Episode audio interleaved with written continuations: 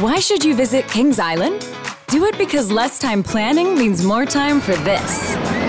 Do it to take a one-day family vacation. Do it to catch a serious case of the giggles together. And of course, do it to eat a funnel cake the size of your face. Because here at Kings Island, doing something just for the fun of it is all the reason you need. Right now, everyone pays kids' price. Kings Island tickets just forty-five dollars online.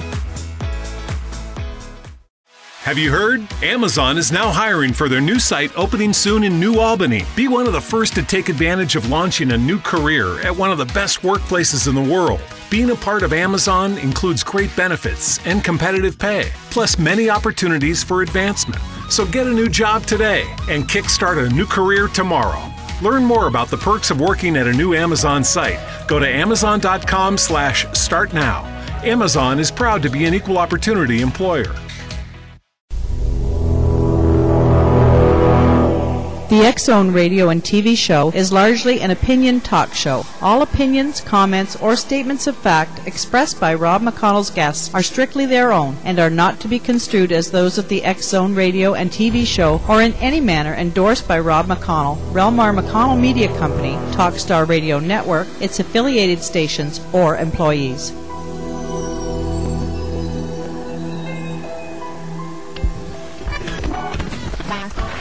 All Hit Radio.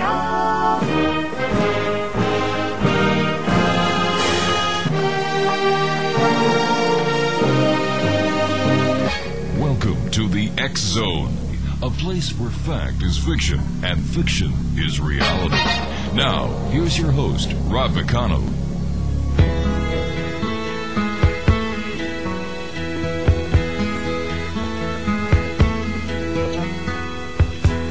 Nobody can tell you there's only one song worth singing. They may try and sell you because it hangs them up to see someone like you.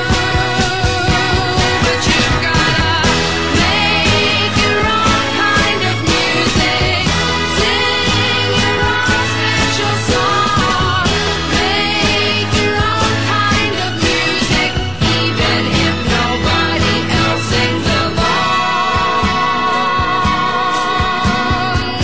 sings along. You're gonna be nowhere.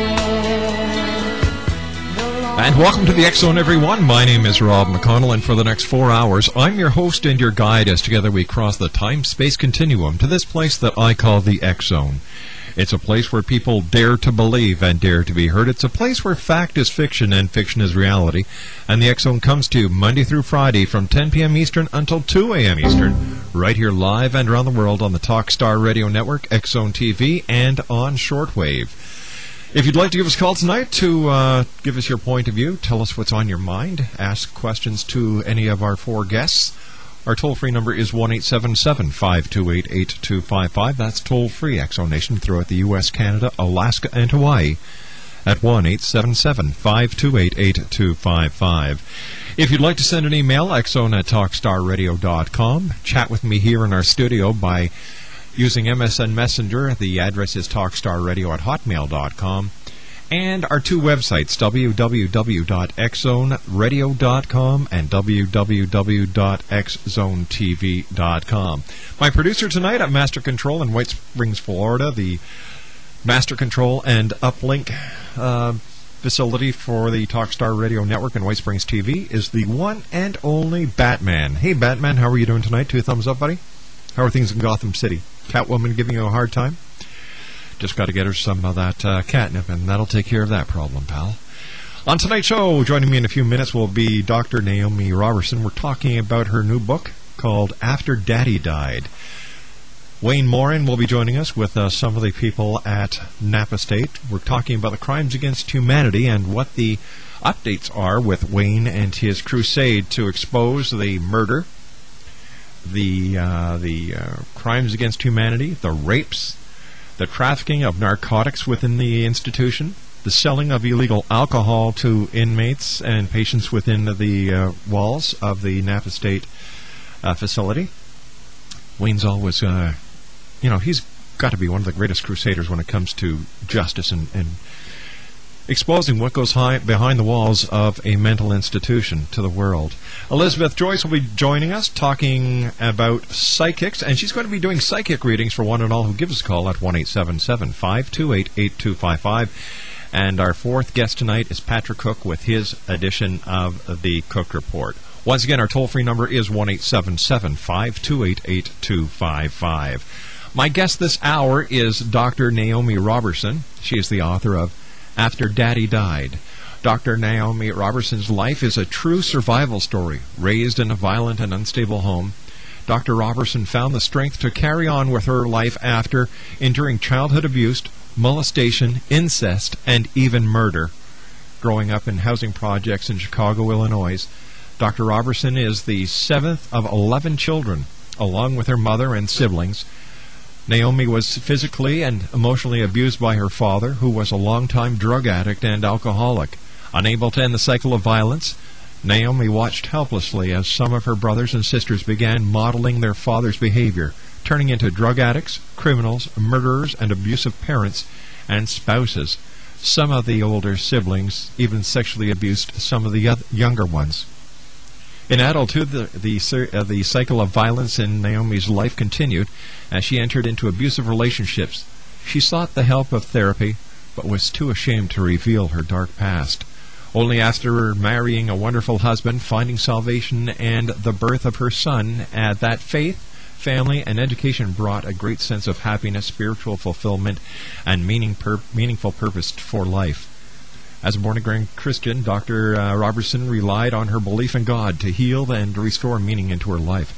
She completed her college education by returning to school and earning a master's degree in management and human resources and doctorates in organizational psychology and divinity.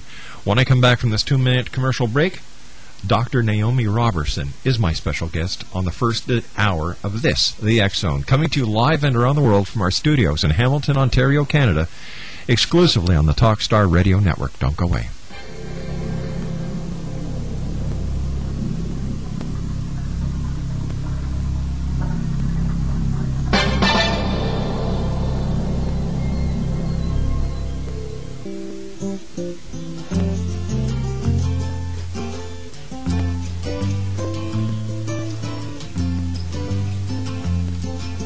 Now I've been happy lately, thinking about the good things to come, and I believe it could be something good has begun. Oh, I've been smiling lately, dreaming about the world at one, and I believe it could be someday it's going to come. 'Cause out on the edge of darkness, there rides the peace train.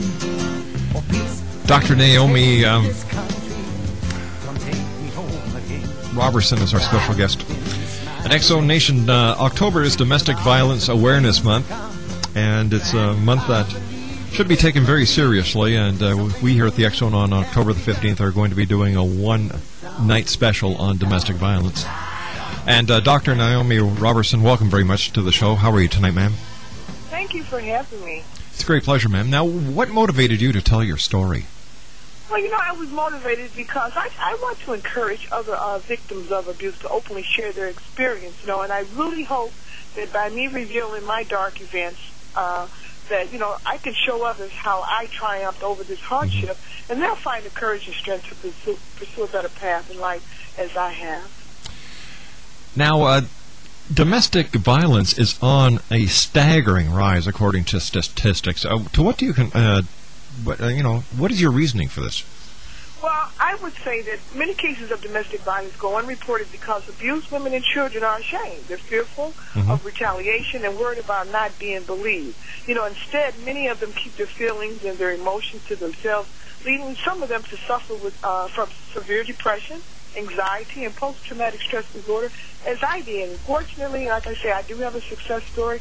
I got through it, but there are so many women that I do counsel that just can't quite make ends meet in life, you know. But many yeah. abuse victims keep everything bottled inside and continue to relive past memories over and over again. Naomi, what was your worst memory as a victim of child abuse? Oh, boy, that, that's, that's a big one there. Well, just the fact that I uh, watched helplessly, I would say, as some of my brothers and sisters began to model my father's behavior. You know, they were turning into criminals and murderers and pedophile, abusive parents and spouses and mm-hmm. drug addicts. And, you know, it, it just spun out of control. I always tell people that, you know, as a child, when you witness domestic violence, it's a vicious cycle. And you really have to have a strong will to want to rise above that, mm-hmm. you know. And just, I watch some of them have uh, nervous breakdowns and end up in mental health institutions. And, you know, it was just a bad thing. I always say that I'm blessed because God had his hand on my life where, you know, it, it passed by me. But I did have my issues, and, I, and I, we worked through that. So that's pretty much, I think, why a lot of times people don't report it. Is law enforcement uh, using better understanding and better psychology when it comes to domestic violence? Well, you know what, from what I've seen, I've, I've counseled several women who tell me that sometimes uh, the, when the police come to their house concerning domestic violence, they have actually took their husbands, their spouses, and put them in a car, rode them around the block, talked to them, and let them right back out. Now, this one particular guy, he threw his wife from a second floor balcony. Oh, my God. And, you know, they patched her up and everything. He would, he didn't want her to go to school. He didn't want her to do anything. But, you know, it was a, a case where she was so severe, you know, just terrified of him. And he followed her. He stalked, you know, whatever it was. She could never get away from him until finally, you know, it ended up in tragedy where he was killed. Why do you think that cases like this are not prosecuted by the police, that the police do not, uh, you know, arrest, charge, and make sure that this person, who obviously has serious problems, is kept away from his family until something is, is done, instead of just riding him around the block and then letting him get back into the situation that still is, is, is very volatile? I strongly believe we need to implement more systems where the abuser has the counseling that they need. Because they have all kind of programs for the women to get them, you know, back in the mainstream of life, give them skills and all of that, and that's great. But I really strongly believe, you know, that they need more programs. They do have some, but the abuser needs to be trained. He needs counseling. He needs it ongoing. He needs to report to the court system and let them know exactly what his progress is. As a matter of fact, some of us from my church, we have kind of devised a program like that, and we have become advocates to go to court with some of these guys and give the judge a progress report. But I do know, in fact, there should be a lot more. What are some of the signs of an abuser, Doctor? Basically, from what I've seen in the counseling business here, a lot of times the abuser, and I don't say it's just all men, there are some women too, of course, mm-hmm. but, you know, he, I'm going to say he for the most part, he's overly jealous, he loves to control that person, he makes you feel guilty even when he's wrong, he becomes violent when you question him, he expects you to stay silent or subservient to him and his friends. He tells you he's sorry and that he won't do this again when he physically abused, you know, his spouse. And then he plays mind games to destroy her emotions. And I've even seen where some of them listen on the telephone when she's talking, or they try to con- just control her life in general. All right, now, what are some of the um, signs and symptoms of of uh, domestic abuse? Well, in, in many cases, you'll see a woman or child who, and it varies, but uh, just to name a few, basically they tend to withdraw. Uh, they seem to just pull away from people. Most of the time they're quiet, or they cry easily. They have a short temper, or they're very defensive. Mm-hmm. Angry most of the time. They apologize a lot.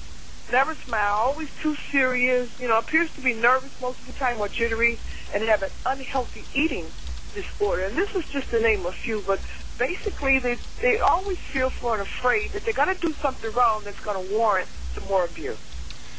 Unfortunately, you know, the, the abuse that, that occurs between mom and dad has a has a traumatic effect on the rest of the family. Definitely, yeah. And and you know, how do children, God bless them, cope with this? Well, actually, we don't. You know, we we just love our parents unconditionally, and we believe that, you know, well, it's going to get better. We always have that hope, but it, it's just a bad thing because it affects our social skills as a child. And when you live in a household where their parents are, you know, abusing one another, or it's just, you know, a lot of confusion going on, you know, you end up in fights, you say things abusive to other children, you just duplicate, you know, what you see. You end up fighting, and, and you know, just things get spun out of control. And I remember a time with my younger sister. She's about, about two and a half, three years younger than I. And she came home and she told me that the kids teased her really, really bad. I mean, she just cried all day. And that really bothered me, and I went up to the classroom to take action for her. I'm not proud of what I did, but I felt that that was my right to protect mm-hmm. my little sister, because I knew the pain that she had because kids was doing that to me. Unfortunately, she didn't defend herself the way I could. You know, I, I could, you know, stop it, but she didn't know how to do that. And I really felt bad after I kind of confronted everyone in the classroom, you know, but I felt I had to do that for her, you know. one eight seven seven, five two eight, eight two five five is toll-free throughout the U S, Canada, Alaska, and Hawaii. My name is Rob McConnell. Doctor Naomi Roberson is our very special guest. She's the author of After Daddy Died. It's a shocking true story of how a family was affected by their father's psychotic behavior. They believe that he was literally psychotic as he engaged in behavior that damaged his family for years to come. He was violent, having killed people, including people who hurt his family members, which was an odd twist because he would just as soon hurt his wife and eleven children. His sadistic tendencies pushed several of his children over the edge to the point of having mental breakdowns, encouraging them to commit murder or engage in acts of other violence. Some of the children were driven to molest some of their siblings. Um, how is, you know, like, we're talking, we talked about the murder. Can you tell us about that? Well, yeah, you know, I, I don't like to use the word, you know, clever and shrewd, but my father, he thought he was very shrewd, very clever, and that he knew the answer for everything, and, you know, and that's the way he lived his life. But he was, he was manipulative mm-hmm. in retrospect, okay? And he, I had six brothers, first of all, there were, uh, four of them were older than I, and he cloned them in a sense of teaching them the way. You know, if you ever commit a murder, you just hold out under the interrogation. You know, my book talks about the whole scene of different murders and so forth. And uh, you just hold out because, you know, you're strong and I beat you hard enough where, you know, whatever the police do to you is not going to be worse than what I've done, and you can handle it and you'll get away, you know, because they won't have any evidence to prove it. And, you know, he would tell them all this kind of stuff. I'm like, what an awful person. You know, you don't tell your children things like that. And they got comfortable with that scenario to the point that they went out and duplicated. But pretty much I think that he was able to, um, you know, have them emulate his behavior because, you know, they got to a point that they needed him to validate them, okay? And if they didn't get his validation, then they felt that they were inadequate. They lived their life to please him, so they did whatever he said, and they did whatever they thought would please him, and that's the sad one. But, you know, they got carried away with that, and even before my father passed away, he didn't do the murder, but he had another family member to do it, set it up. It was all on the news, and I'm like, just bawling, you know, when I saw it on the news, and I'm like, you know, wow, what is going on with this, you know?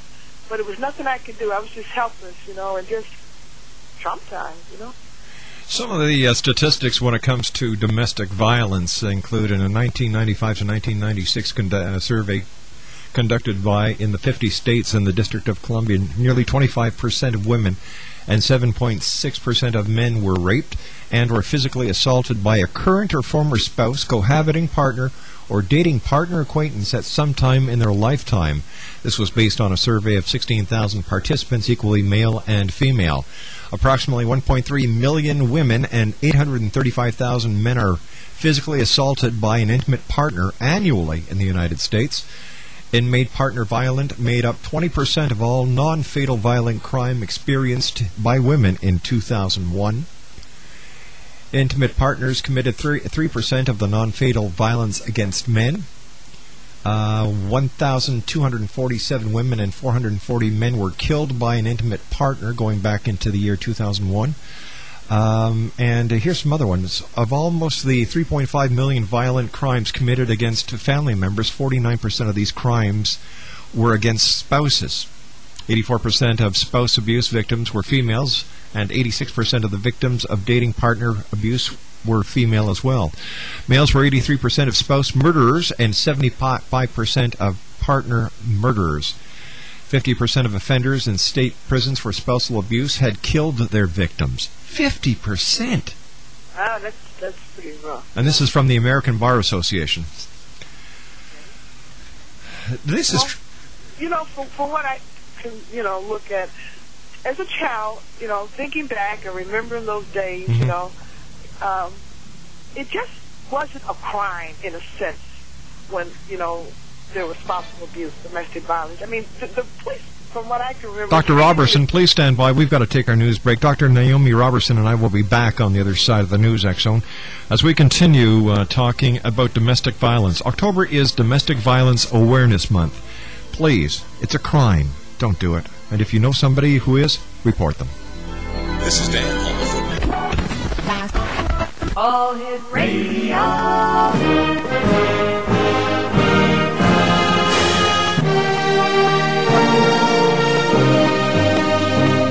Welcome to the X-Zone, a place where fact is fiction and fiction is reality. Now, here's your host, Rob Meccano.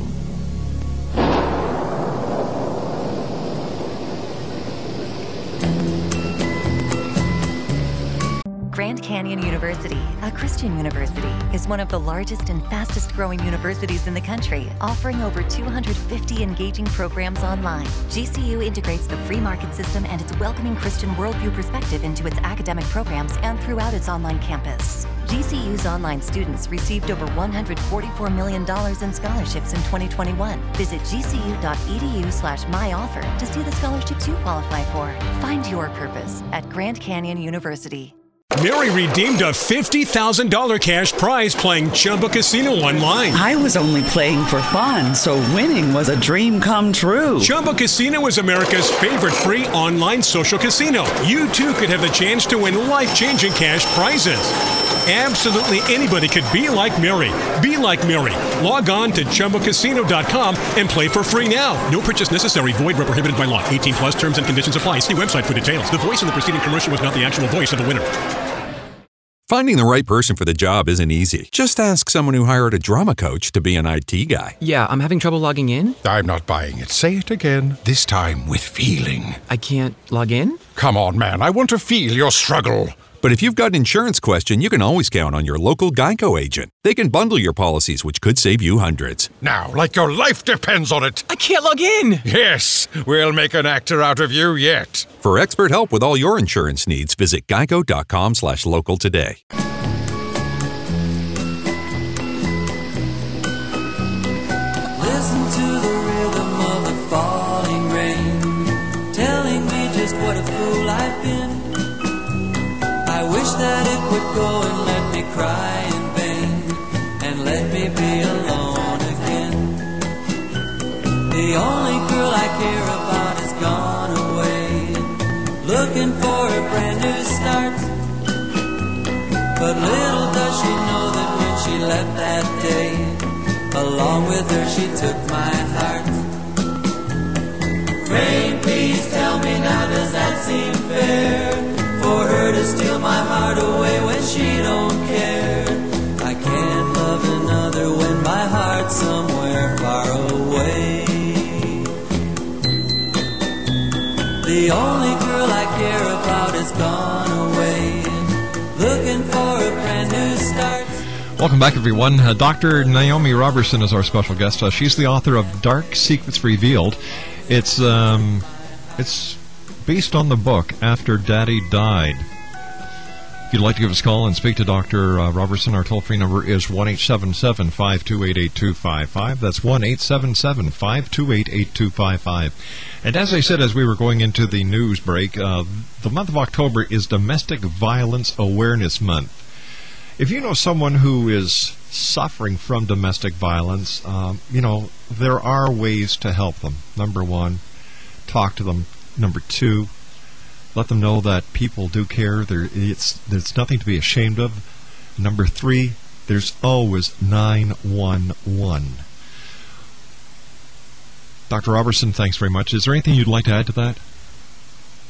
Excuse me, sir. I'm sorry. Is there anything you'd like to add to uh, to what I just uh, let the XONation know? Yeah, that I want to say in brief that, you know, as a child, parents should be very careful mm-hmm. about, you know, this kind of behavior in front of children, because it affects you all the way up into your adulthood until you get some help.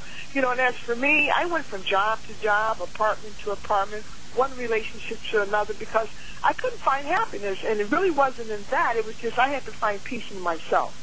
And I, I just want to tell people that who may be a victim, you know, try to, or know someone who has, try to reach out to these people and get them some help and be aware of it. And, and if you are a victim, don't feel that it's your fault. You have, it's not your fault, you know, because we live with enough guilt, and we need to confront our issues in order to get the help that we need. I thank God that I am a survivor. I do have a success story, but there are so many that do not, and I just think it's time for them to stop suffering in silence. How does the how does the abuse affect the child as it's as the child is developing, and how the child develops social skills?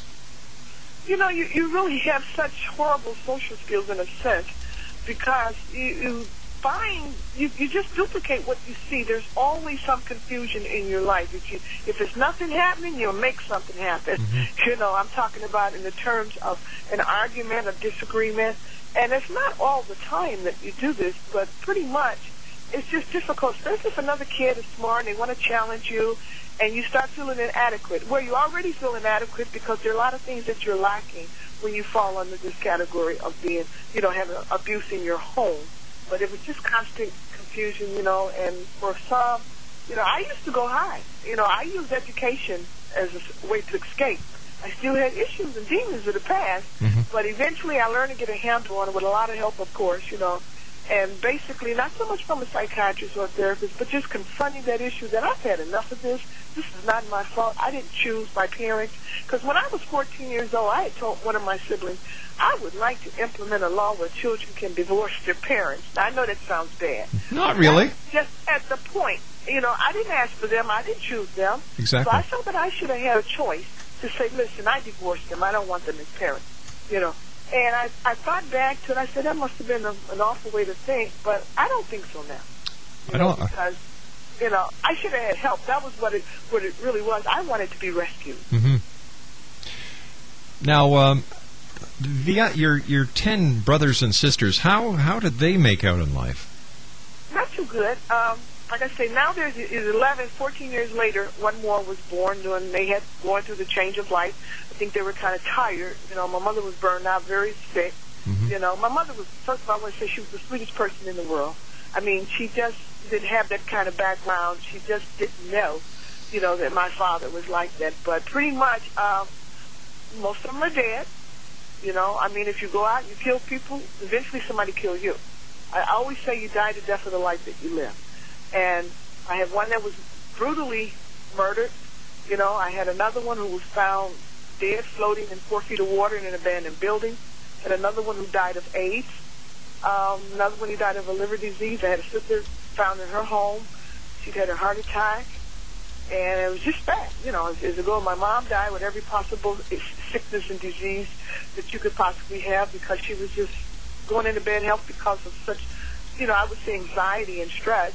My father died of lung cancer, and uh, there's a few of us left, and they don't like what I'm doing, but, you know, I don't care. It helps me. It's time for it. You know, we've been silent too long. They still have a little way to go, mm-hmm. and uh, I love my siblings, you know, but they always felt that I shouldn't have done this, I shouldn't have said anything, and I'm like, wow, you know, we should have said this a long time ago.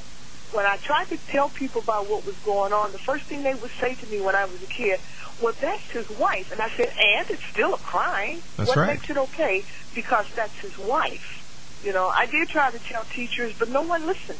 No one would say anything. Well, it's okay. Don't, you know, it was kind of taboo. But um, I think some of it is today. People are just ashamed. They don't want anyone to know. I, I'm I'm astounded that your your brothers and sisters are not proud of you. Oh, they, they are really mad at me. I've had threats. I'm being honest again, because that's what the book is about, After Daddy Died, okay, by Doctor Naomi Roberson. I am proud of what I've done. I'm living my life at its fullest. I'm performing at my highest level of performance in life. You know, I feel great. I don't have to take medication. I haven't had any medication in fifteen years, and I, I just feel great about myself. I love myself even more. You know, I don't have any shame and guilt. I know it wasn't my fault, you know, and I'm not ashamed of my family either. I love them, and I had to learn that, though. We didn't have any love, so I had to learn how to love them. And regardless of how they feel, the threats they make, and they're upset, I got a brother who's just totally upset with me, you know, because he's like the one that, you know, he really needs some help. You know, he really needs some help right now, and I can't help him. He has to help himself. He's too old to keep doing what he's doing. Is it envy? Well, yeah, they claimed that I was my dad's favorite. Uh, everybody, my grandfather loved me, my grandmother, everybody took to me. I don't know, I was, my mom said I was always the one that was different in the family. And what that means, I don't know, but she said I was not like her other children in a sense. I just had a different kind of personality, and I believe that has something to do with me being a survivor. I always feel God has his hand on our lives at times when we don't even know and protect yeah. us, because there's a lot of situations I was in, and I really know that I shouldn't have survived through it, but, you know, God saw different. You know, I even found some human remains when I was a little kid, and they made me feel so guilty. I thought it was a dog's bone. I'm just telling you what's in the book, okay? Right. And I brought it in the house. I was a little kid, about maybe seven. I said, oh, wow, you know, I was digging in the front yard, and I brought the bones in. I said, Mom and Daddy, I said, look, a dog buried his bones in the front yard. They turned into something, literally, in a sense. Because they did, you know, it's like, oh, here I am, this, you know, exposing things here. And my father just, like, snatched them out of my hand and made me feel like I'd done something wrong. Now, I didn't know then what they were. But later on, I knew. I found out, you know. And I don't know. I had told my older sister, I asked her, did we have another sibling, another sister? And she just looked at me real funny. I always had a feeling that maybe we had another sibling. Um, one of them looked closer to me. And it was a girl. That's just what I said. I might have had that memory or something, because I'm the only child that doesn't have a brother or sister that's like a year, you know, older or younger. Everyone else is their stair steps. I'm the only odd one. So, I don't know, but they just didn't like me. I talked too much, I guess. You know, I, I was I was very inquisitive. I questioned things. I didn't accept things. If I didn't understand it, I would ask, you know. And they just were kind of passive. But they don't like me for it, and they, you know, they don't have anything to do with me. I'm very much estranged, you know. My son didn't even know that he had a family until I told him, you know, when he got older. How has uh, the your childhood affected your present-day life? Well, that's, you know, kind of what I was explaining. You know, right now, my life is great, okay? Mm-hmm. And that's because I do have a wonderful husband. And I have a beautiful miracle son, you know. I just thank God for that. He's in college. He's a good kid. I have no problem with him. I mean, he's just a blessing. But before that, you know, I could never find any peace with anything. Now, I did find college somewhat of a safe haven. And I would study hard. You know, I was one of the best students. And that was another thing as a child. You know, I just would get double promotion after double promotion. And I didn't know I was working like that, and I didn't think, you know, I was, you know, better than other children. I didn't even see that. I just knew that that's what I enjoyed, and that was comfort for me mentally. But I did the same thing in college. I didn't, to be honest, I didn't intend to go to college as long as I did, but, it, you know, it, it worked for me, and I'm glad I did now, you know, but that was pretty much um, how it was. You know, like I said, before I got married, I just, I, I searched all the time, just for something, because I was never into drugs and alcohol. Thank God for that. I um, didn't do things, you know, just like in the streets. I was a quiet, kind of reserved person, and I stayed to myself because I had a lot of insecurities. I was fearful of everything. I didn't want to try anything. I was just afraid it would be a disaster. So that's the kind of life that I lived before that. How does one find meaning, strength, and happiness after abuse, Doctor?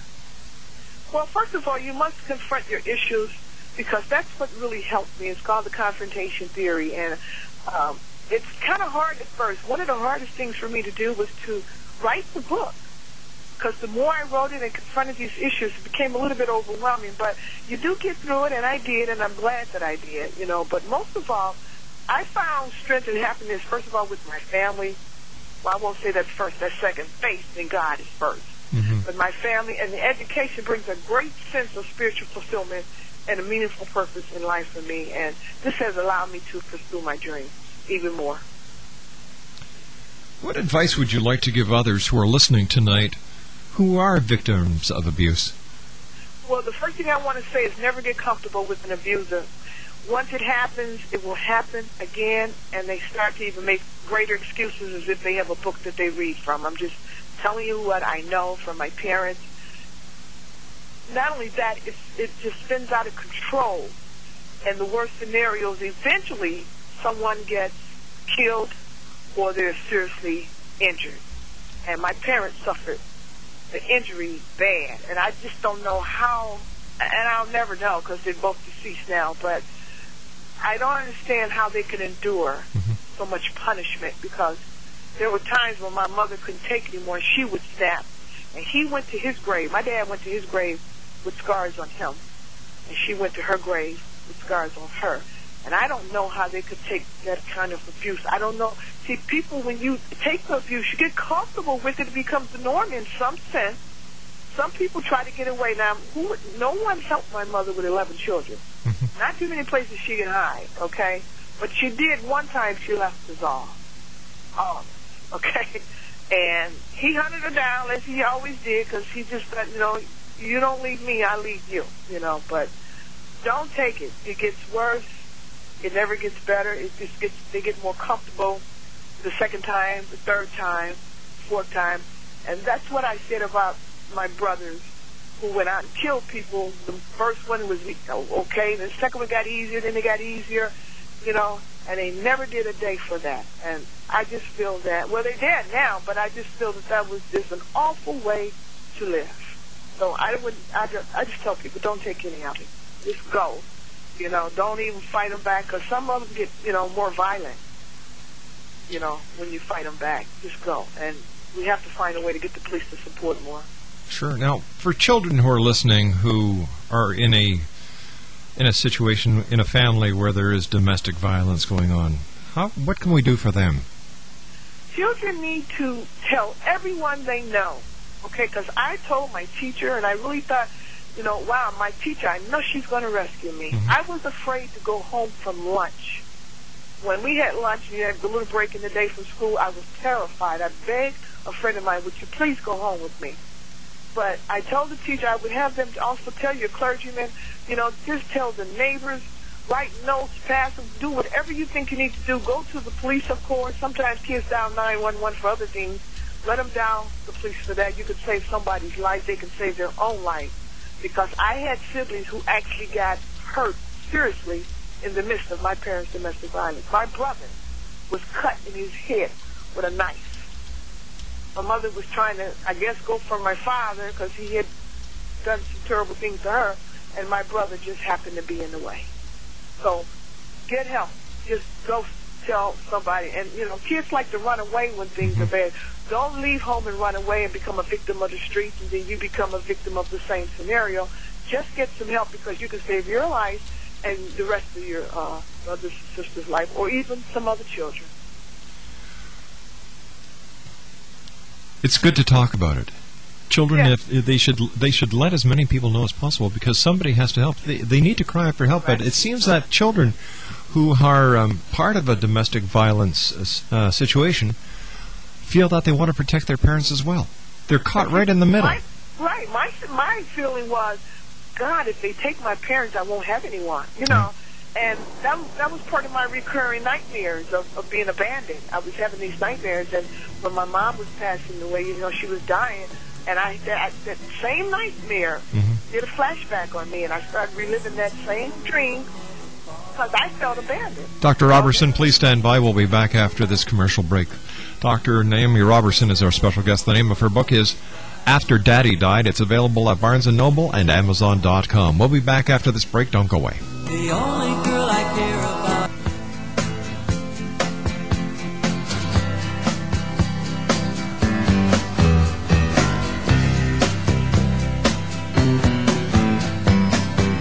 Someone told me long ago, there's a calm before the storm. I know it's been coming for some time. So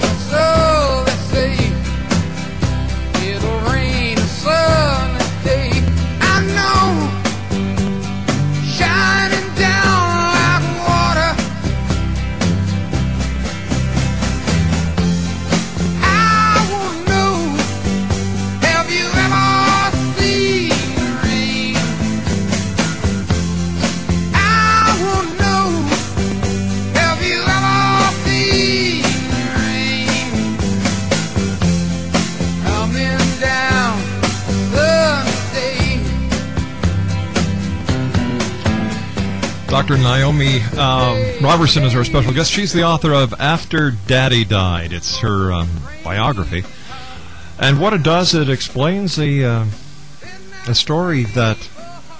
But un- unless you read it, you're saying, you've got to be kidding. This sounds like fiction, and uh, this isn't fiction, it's fact. If you'd like to get a copy of After Daddy Died, it's available at amazon dot com. What would you like people to walk away with after leaving, uh, reading your book, Doctor? Well, first of all, if they are victims, I want them to stop suffering in silence and, and get some help. And they need to know that when they are a victim, or if they are a person who is, you know, the abuser, mm-hmm. It becomes a vicious cycle to the point that, you know, people don't like when I say generational curse, but I use that term simply because you take that to your next generation. When you have your children, you do the same thing, and then when your children grow up, they do the same thing, and it has to stop somewhere. And I always tell people, it needs to stop with you. You can break that cycle by either getting some help. Do what you need to do to get some help, okay? Because it damages your generations for years to come, and it, it's just not a thing that we want to pass on. You know? Tell, tell me, Doctor, what are the statistics of of of women and men who have had or been within a family unit where there is domestic violence that have been able to turn it around and, and you know, break that cycle?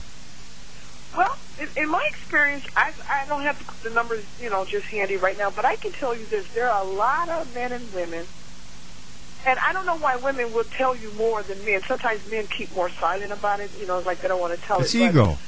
I have found that there, it's not in just a particular race. Mm-hmm. It's, it's not a specific gender.